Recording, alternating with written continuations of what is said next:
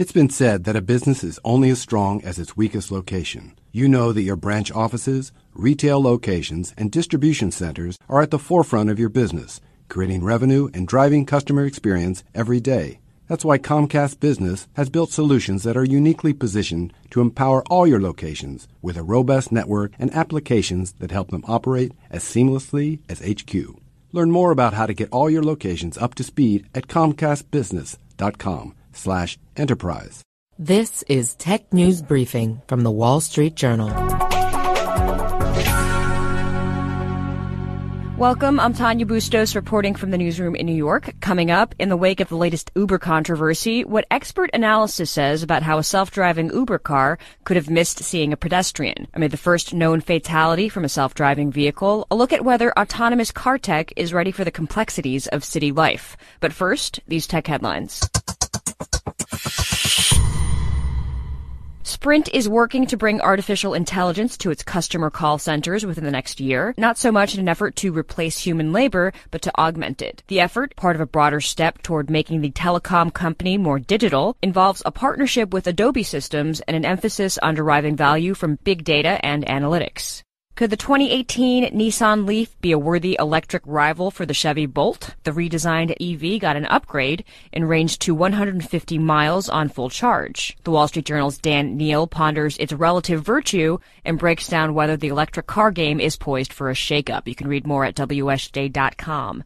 And here's a new gap to mind women in technology. The journal writes how tech career platform Honeypot surveyed 41 countries and found the best place for women in tech actually may be a country that wasn't the most equitable on any measure the United States. Female tech workers earn nearly 12% less than male peers, but make by far the most, nearly four times as much as their counterparts in South Korea and about twice as much as those in Turkey. Coming up in the wake of the latest Uber controversy, a look at whether self-driving car tech is ready for city life. This is the Wall Street Journal's Tech News Briefing.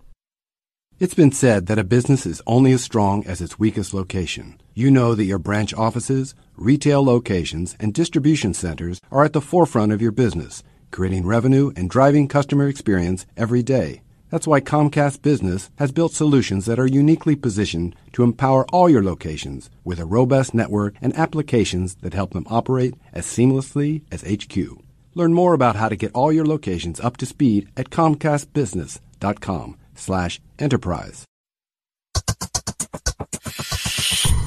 Uber continues to grapple with the fallout of the first known pedestrian fatality caused by a self-driving vehicle. Despite optimal road conditions, a self-driving Uber car struck and killed a pedestrian walking across the street at night without appearing to brake or veer.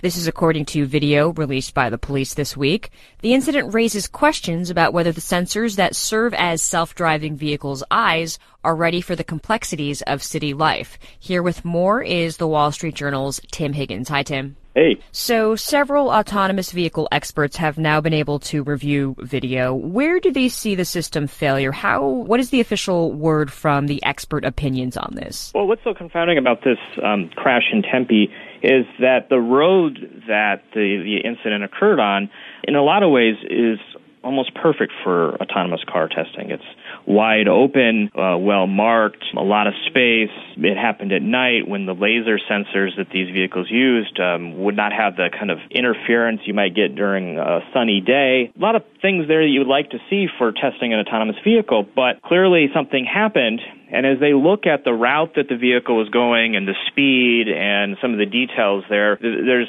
a, large consensus from these experts that the, the system should have seen a woman with a bicycle uh, walking across multiple lanes of traffic. This is uh, essentially the promise of what this technology should be capable of doing. And they're questioning why it didn't. Now, there's some theories maybe the system did see her and didn't understand what she was. Maybe there was some noise from the, the sensors, made it confusing confused. Uh, maybe she uh, emerged from a treed area and the, the sensors uh, had confusion and thought maybe she was a tree or something like that. But the, a lot of them keep coming back to this idea that hey, she was in the middle of the road. If even if they didn't, the car didn't understand her as being a pedestrian, it should have realized it was a large object that was going to be in the way, and the vehicle should have at least slowed down, tried to change lanes, or you know stop. And that's what these this group of people are talking about as they watch this video. Mm-hmm. I'd love to learn a little bit more about the specific tech involved in this and how it all comes together and works. Maybe a little insight into how this could have been avoided should all of the tech have been working the way it was supposed to. Yeah.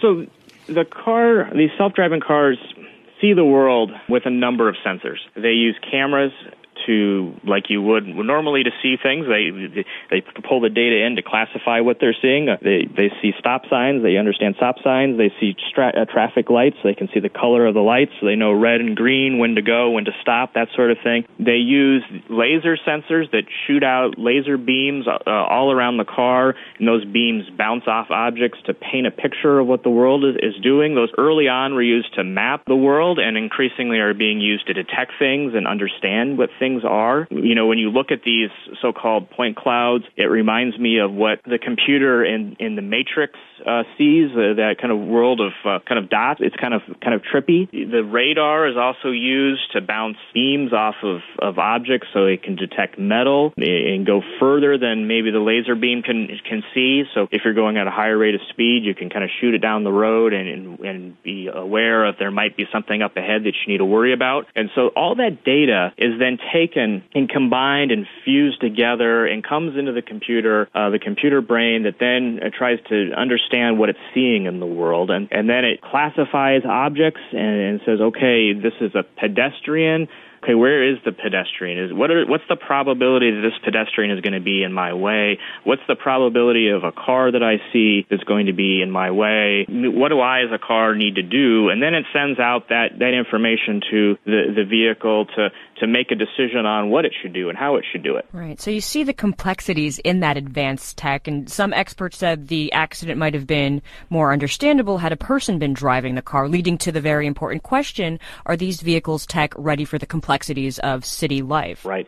When you think about crashes involving human drivers, these things occur on a daily basis. And, and in fact, as we talk about this, this unfortunate death that occurred in Tempe, uh, some people have, have said, well, what about all the other pedestrian deaths that occur on a day to day basis? And, and those are tragic as well. But we as, as humans tend to be maybe perhaps more understanding of another human making a mistake than we are of a machine. That's been one of the concerns of the, the developers of this technology for, for some time now that a machine might make a mistake and there'll be a rush to judgment um, against that machine that maybe made a mistake that was unavoidable unavoidable. And that's what we don't know here. We don't know all the details yet. But one thing that kind of has emerged is the, the police issued, released this video that was taken from the car, and we can see what the, we can see what the road was like as it was just about to hit the woman, the pedestrian. We can see what the, there's a safety operator in their car was doing just before the incident as well. Now, the video that shows the car going down the road, you know, there's a lot of empathy there from people because they, they, you know, it's very hard to see the woman on the road. It seems like she just pops up at the last moment, and then there's this incident. Mm-hmm. Um, the the sensors, though, they don't see that world like that. It's not dark to them. The, for their lasers and the radar, they're seeing they're seeing they're, they should be seeing things bouncing off of that object, and that's where the concern comes from the experts in this technology. Is that just because it was dark, just because when you look at the camera you didn't see it it, is the human eye the robot eye should have seen it. So that's that's the, that's what's being talked about now. Now the question of the safety operators also being raised is these safety operators are supposed to be attentive and ready to take control in case the robot has a problem. That this is not perfected technology yet, and new questions are being raised about well, was the person uh, paying attention? Could the human behind the wheel have seen this woman down the road if the maybe perhaps perhaps was paying more attention, or we just don't know yet. The police haven't decided. Right. Just a reminder that as far as we've come, there's still a lot to figure out here. Tim Higgins, thanks as always for the latest. Thank you. Tim Higgins is the Wall Street Journal's tech and auto reporter. You can read more of his coverage at WSJ.com. This has been the Wall Street Journal's tech news briefing. Reporting from the newsroom in New York, I'm Tanya Bustos. Thanks for listening.